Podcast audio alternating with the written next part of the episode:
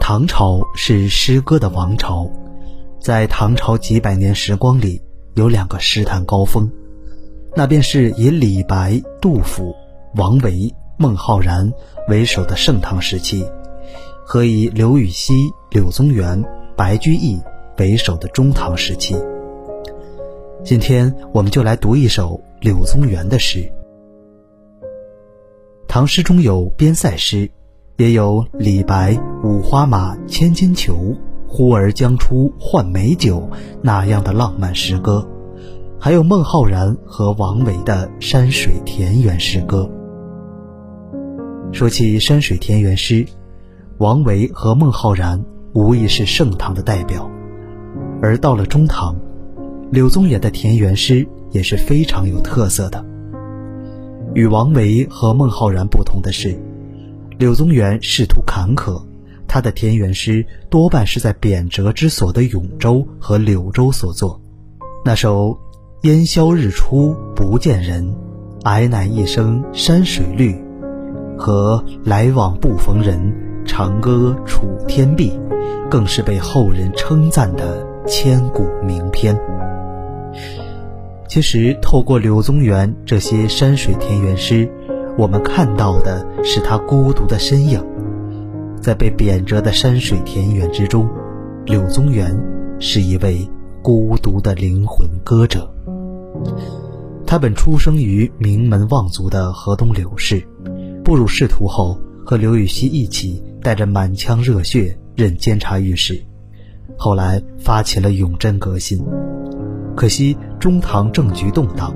这次革新持续了不到一百天，就夭折了。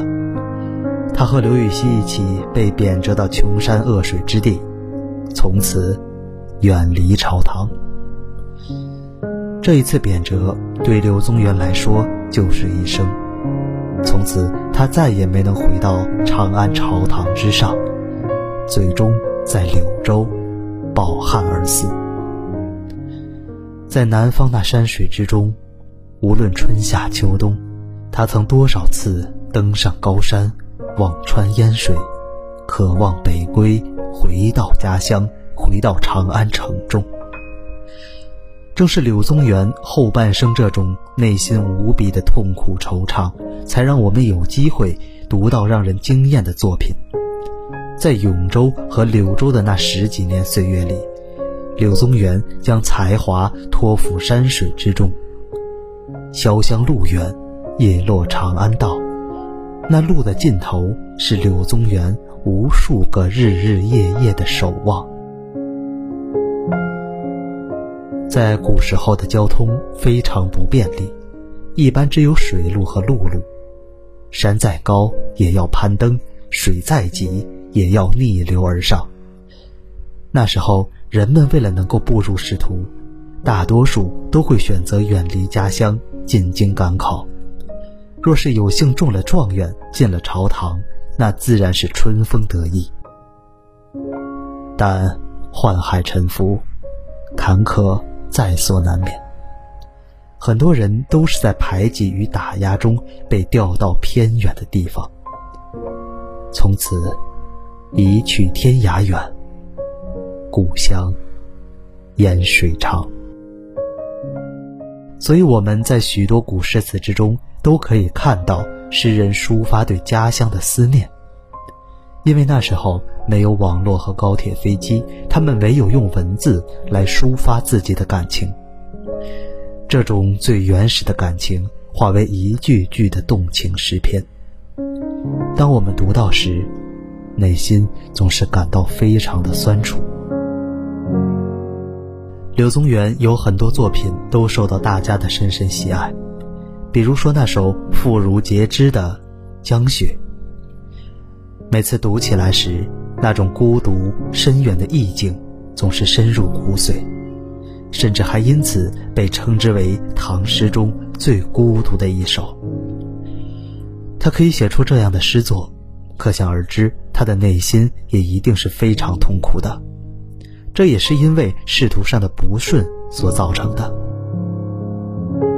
他先是被贬谪到湖南永州，之后又到广西柳州，而且余生再也没有回到过家乡。可想而知，他对家乡的思念有多深。那今天呢，要和大家分享的，就是这样一首诗：“与号出上人同看山，寄京华亲路。海畔尖山似剑芒，秋来处处歌惆怅。若为画得深千亿，伞上风头望故乡。”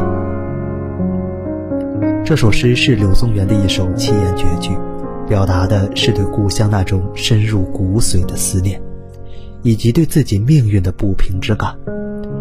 这首诗写于柳宗元在柳州之时，当时他的心情非常低落，于是，在一个秋天，他与朋友浩初和尚一起去登山，见到周围的山峰就如同剑锋一样，割断了自己思想的惆怅。如此，便不免触动了那多愁善感的内心。于是他便写下这首诗，寄给远在长安的亲友，来表达自己心中那种深深的感情。在这首诗文的第一句和第二句中，诗人说道：“云海那边的山峰看起来非常的高耸险要，就如同那宝剑的剑锋一样。”而在这样一个秋天，看着这些山峰，真的就如同一把把宝剑，在割着自己身体中的万缕惆怅。秋日登高怀远的诗作，在古诗词中非常常见，但是这首诗中诗人的比喻却极为精妙，让我们能够感受到诗人的想象力之丰富。在这首诗的第三句与第四句中。诗人则直抒胸臆，心中对故乡的思念喷薄而出，也是这两句让这首诗的伤感之情更为浓郁。山峰万千入云去，故乡遥遥不见家。如此之景，他自然忍不住发出感慨。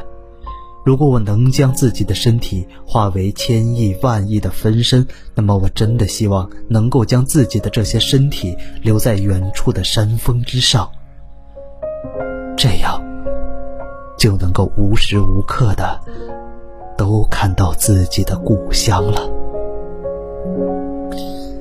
但是诗文中所蕴含的那种最淳朴的思乡之感，以及想象的精妙。却绝对是一篇难得的佳作，具有非常强烈的艺术感染力。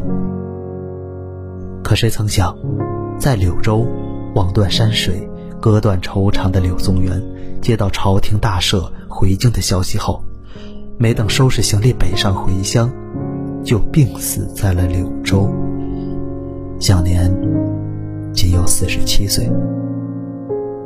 呜呼哀哉！